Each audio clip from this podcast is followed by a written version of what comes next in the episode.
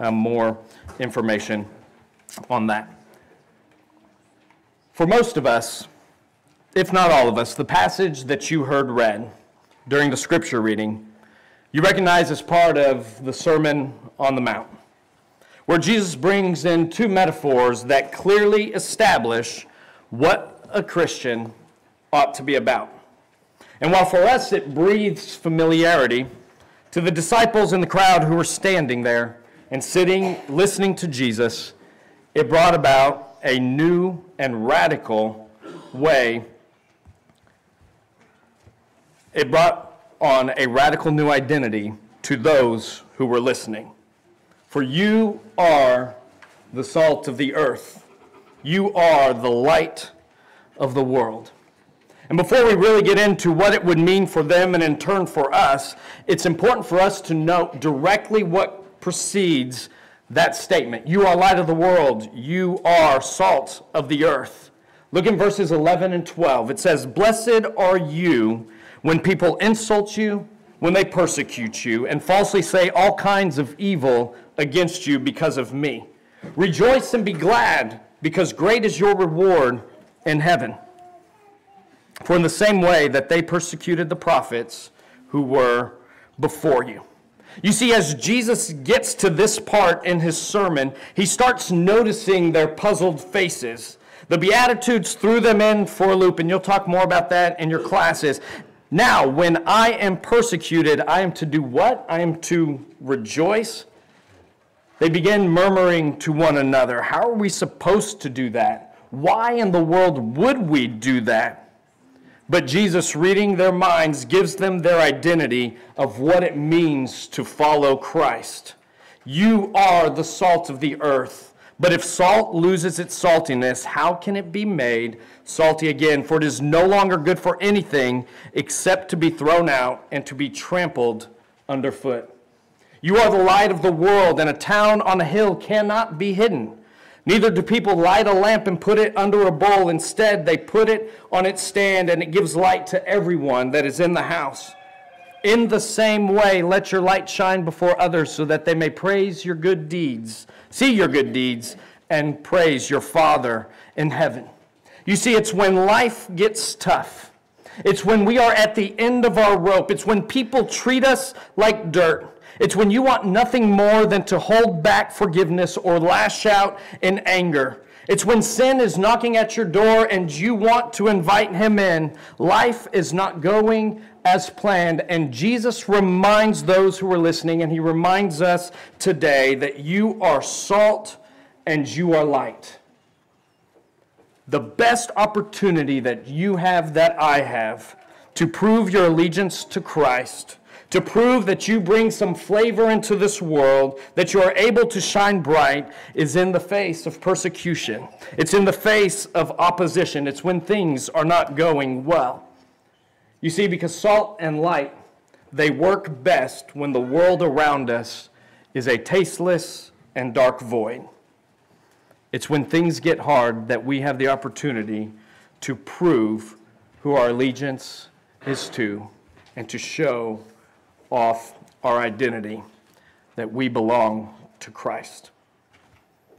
I've seen it where people will sit in the pews or sit in the chairs for 20 years. They listen to countless sermons, they participate in all the activities, but when the tough gets tough, they call it quits and they start making decisions not through the Spirit, but through selfishness. And in my mind, I think, man, what an opportunity that you missed to show how committed that you are as a disciple. I recall a woman who had been wronged by her husband. He lived in a different state because of work, and as it sometimes happens, he found another woman while living in a different state, and eventually they got divorced. But I remember her sitting in my office detailing how wrong he had been and what her next move was going to be. She spent so much time talking about how wrong he had been but you could tell that it was really to justify what it was that she was about to do, her current plan. And she looked at me and she said, I'm going to move to a different state and I'm going to live with my current boyfriend. And before I could get any words out, she blurted, Yes, I'm going to live in sin. I was young, I didn't know what to do. What a misstep that would be for a disciple who seeks to be salt and light in a time that is dark. And while my misstep is not the same as hers, I would be foolish to think I don't at times justify my own missteps and justify my own actions, where I begin to react a whole lot like what the world would and not like what Jesus calls me to. In the past, when I have read this passage, I've taken the word salt and light, as I'm sure you have done. I've written down every single function that I think of that I know they do. Because if Jesus is going to call me salt, if he is going to call me light, and this is my identity, I want to know what I ought to be doing, right? Light. It illuminates, it brings about that which is hidden, it takes away the darkness. It's essential for life, it shows us where we need to go. Salt, what does it do? It preserves. I no longer, back then, um, it preserves, right? They didn't have refrigerators, so that's what they used. Salt was required in all the sacrifices. What does salt do? It brings out flavors. You get fries with no salt. What do you ask for? Can I have a little bit of salt? Because you want to enjoy it as much as possible. And when you talk about salt, there's actually some debate on what Jesus has in mind here in this passage. With light, I believe it's pretty clear. Uh, but with salt, some say he's thinking uh, of his disciples as preserving the world from decay while others believe the function of a disciple is to bring out flavor to the divine taste. And the truth is, plausible arguments can be made for each of these associations explaining the present salt metaphor. But I believe that to emphasize a single association is to surpass the text itself and to allegorize it. So I don't want to spend time this morning doing that. I believe Jesus had some of these things in mind when he was talking to the crowd. But I think the number one thing that he wanted them to understand, and that I want you to understand this morning, is that you are indispensable. It doesn't take a rocket scientist to know how essential salt and light would be in the life of Jesus' hearers back in that day. Doesn't take a rocket scientist to know how essential it is for those things now. And what Jesus was telling his disciples, and I believe in turn he's telling us, is you are vitally significant. You are important and you are necessary to the world in your witness to God and his kingdom. commentator I was reading this week put it this way. He said, Jesus indicates with this metaphor that his disciples themselves, you are the salt, are necessary for the welfare of the world. That is, the disciples have experienced a transformation in their lives as they have come into contact with the kingdom of heaven. You are now different from the people of this earth, and their presence is necessary, and your presence is necessary as God's means of influencing the world for good. What did Jesus say? He says, I have come as the true light and when I am gone, you are going to be the light that sticks around. I mean, if you look at John 8 12, can we just marvel at the fact that Jesus calls himself the light? When he spoke, he said, I am the light of the. Some of you are tracking with me. And whoever follows me will never walk in darkness, but will have the light of life. Jesus says this about himself, and then he gives us the same title. He says, You are the light of the world. You see, God grafted this plan in which He has brought us and continues to bring about salvation, and He chooses you and I to be a part of it. Not because He can't accomplish His means without us, but because He chooses to use us in a way that does not allow us to stand back and watch, but draws us further into a relationship with Him because He gives us perfect. Because He gives us purpose. Excuse me. He doesn't want us to sit back and watch Him do all the work. He draws us in. I am the light of the world. And then He says, Now you are the light of the world that gets to stick around. Point them to me. In fact, if you looked at your bulletin at the very front, it says Glen Allen Church Christ, and underneath it, what does it say? To be the light of Christ united in love, for that is our mission statement to be the light of Christ. It's taking seriously what Jesus says about who we are as disciples to be the light of Christ, united in love. We are indispensable. We're necessary, not because of what we do, but because of who we are, the identity that He gives us. For our being precedes our doing. And that's why he uses the rest of chapter 5, going all the way through chapter 7, to walk us through this is how salt acts like salt, and this is how light acts like light.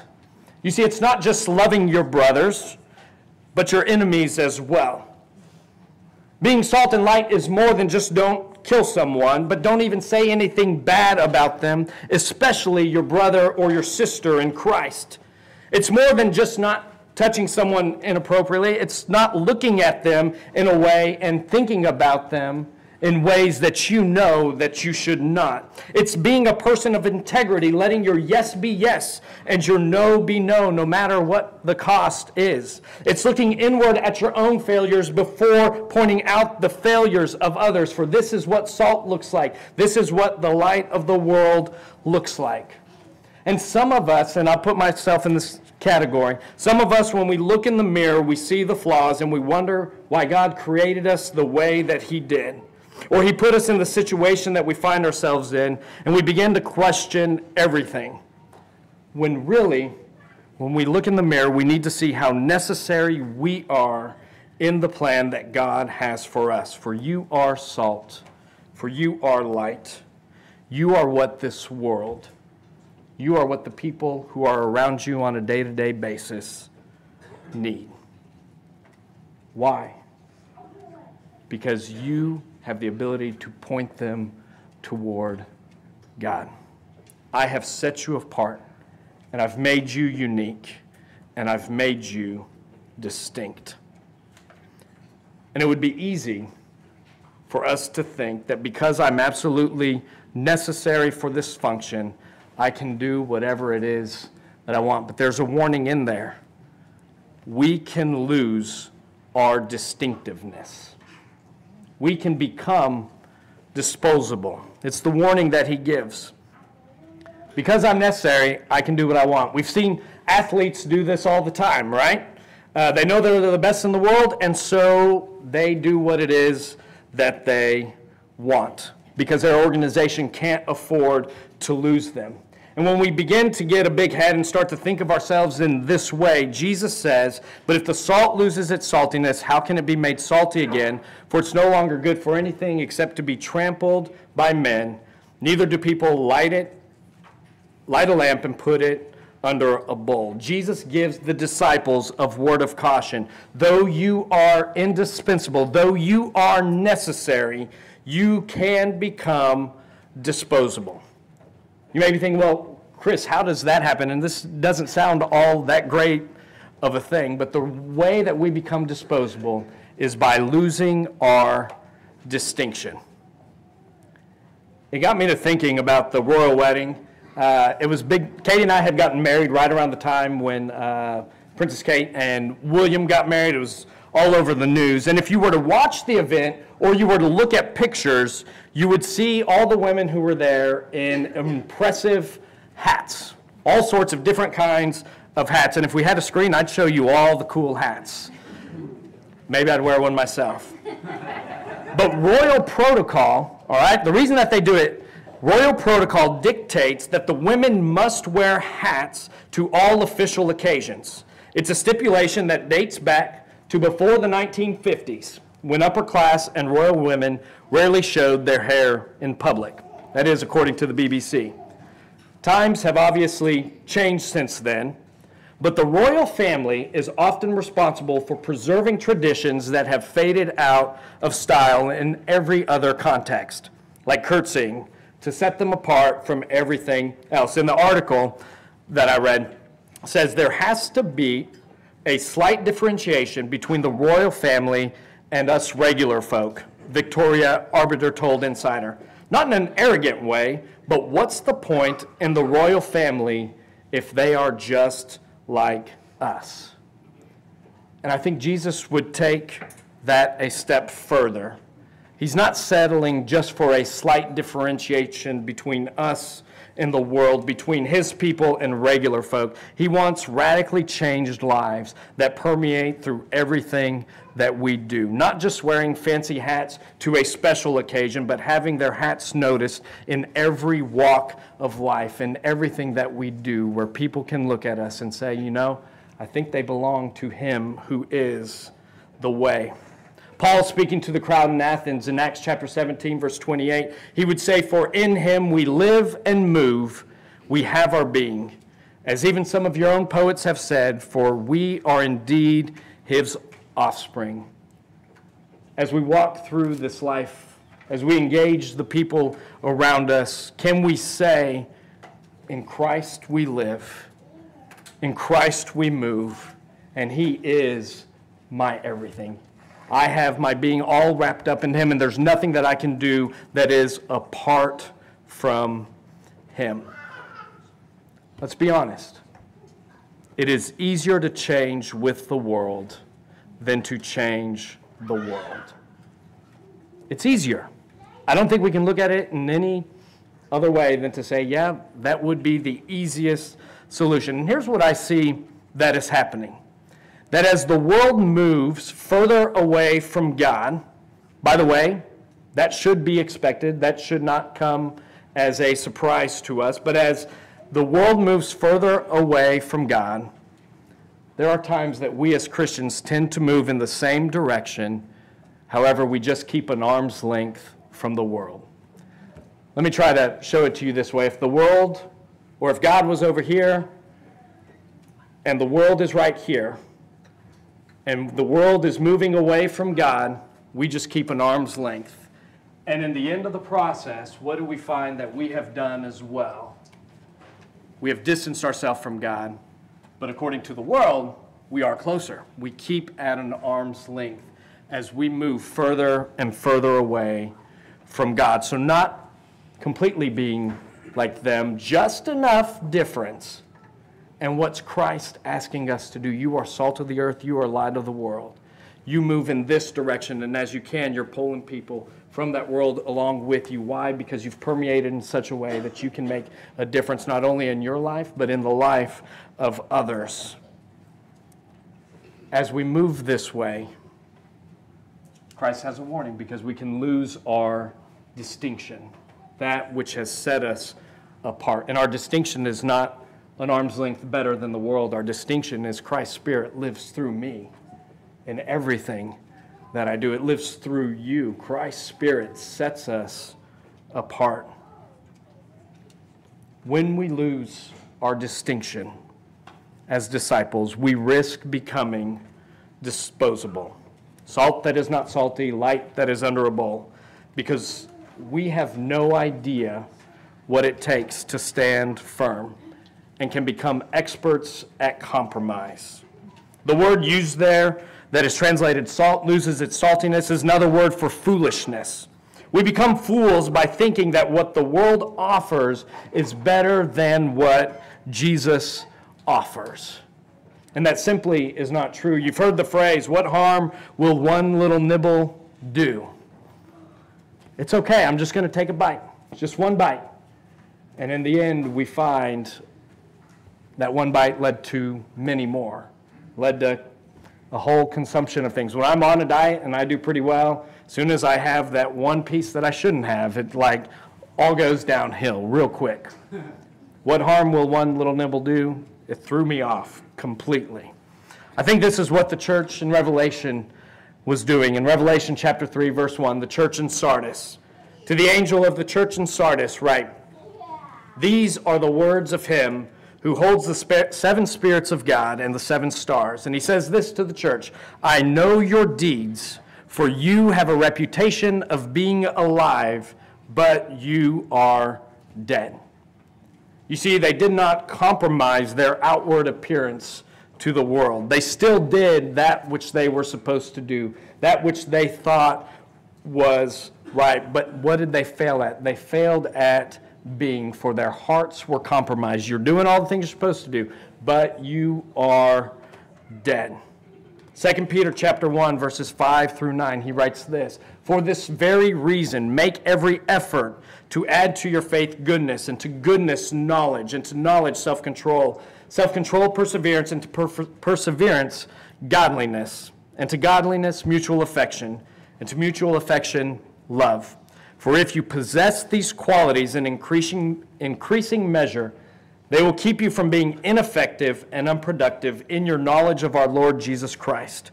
But whoever does not have them, he is nearsighted and blind, forgetting that they have been cleansed from their past sins. If you want to be someone who keeps your distinction, who continues to be salt and light, then we also need to tend to that which is on the inside of us. And we need to make every effort to add to those things because it's when we choose to just say, I'm good enough. I've been a Christian long enough. There's nothing to learn. I've heard this sermon before, which maybe you have. I'm just kidding. Um,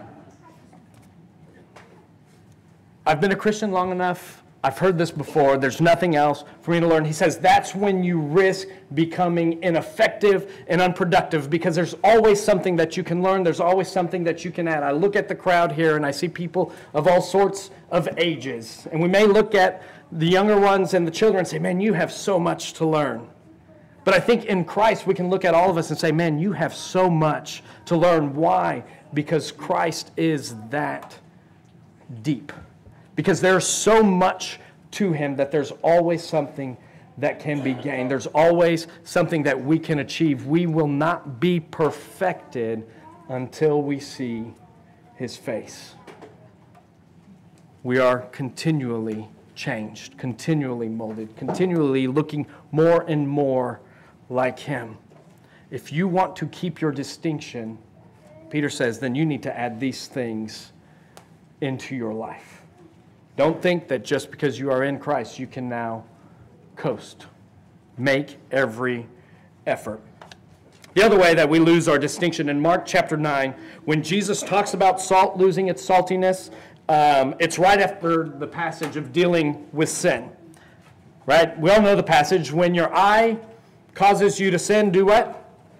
Gouge it out. When your arm causes you to sin, cut it off. When your foot, sever it.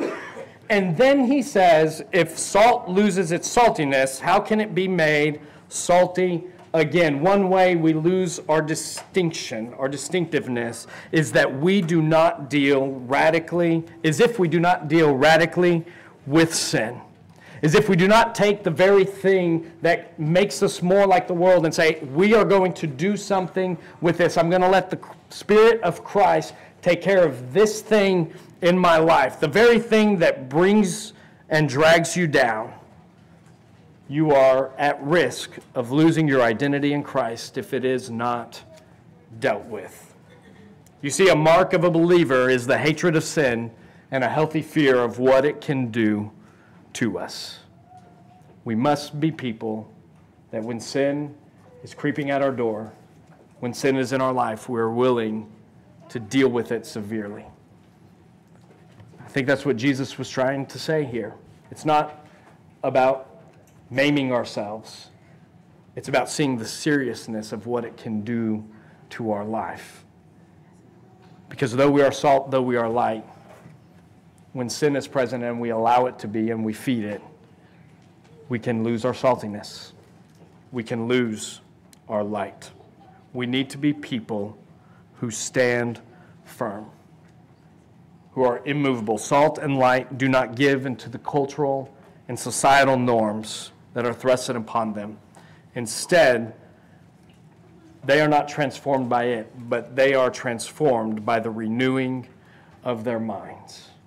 To stand firm is to add those things, as 2 Peter said, but then to be transformed by the renewing of our minds so that we're continually looking more and more like Christ than more and more like the world in 1 Corinthians chapter 15, verse 58, right after Paul declares that God gave us all victory through Jesus Christ, he says this Therefore, my beloved brothers, be steadfast, immovable, always abounding in the work of the Lord, knowing that in the Lord your labor is not in vain. Because of the victory that we have in Christ, He gives us the opportunity and the power to stand firm in that which we believe. Why? Because I'm holding on to the rock. I'm building my house on the rock that is immovable.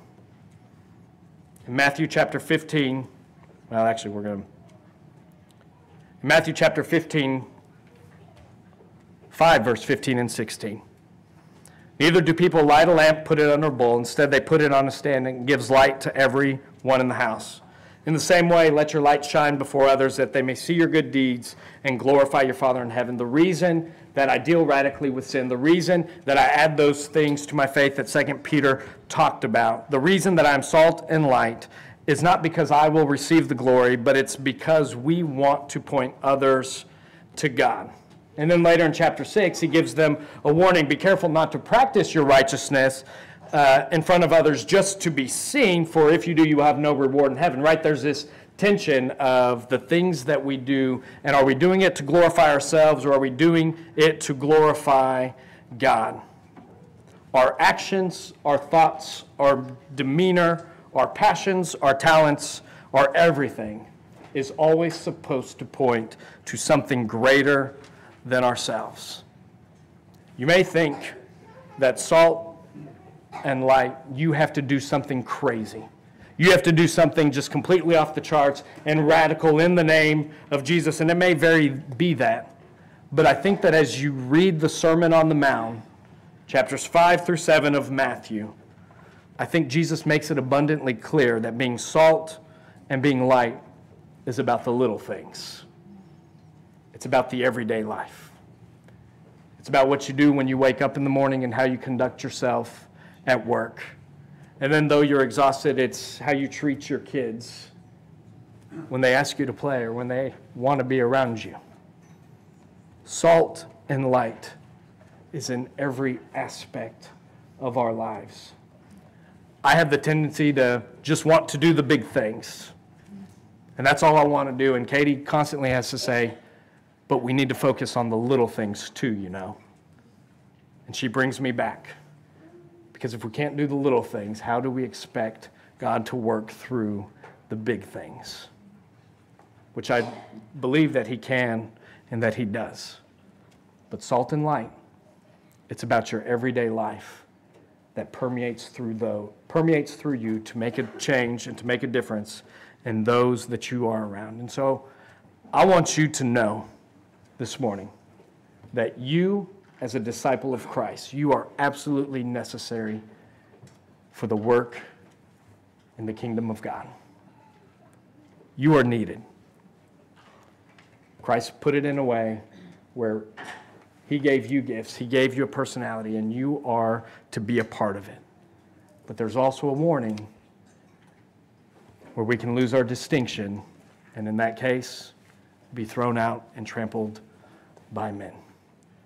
But I think when Christ gave us this identity and the implications of it, He knew that we could take it serious enough where we see both sides and we say, I want everything that Christ has in store for me, and I don't want to lose my distinction. You are indispensable. You are necessary. Maybe for some of you this morning, it's just to be reminded of that and the work that God has in store for you to do. Maybe for some of you, you're not a disciple and you want to be salt and light. You want the difference that God can make through your life and then change your family and those who are around you. Either way, the message is the same. Christ came to change who we are.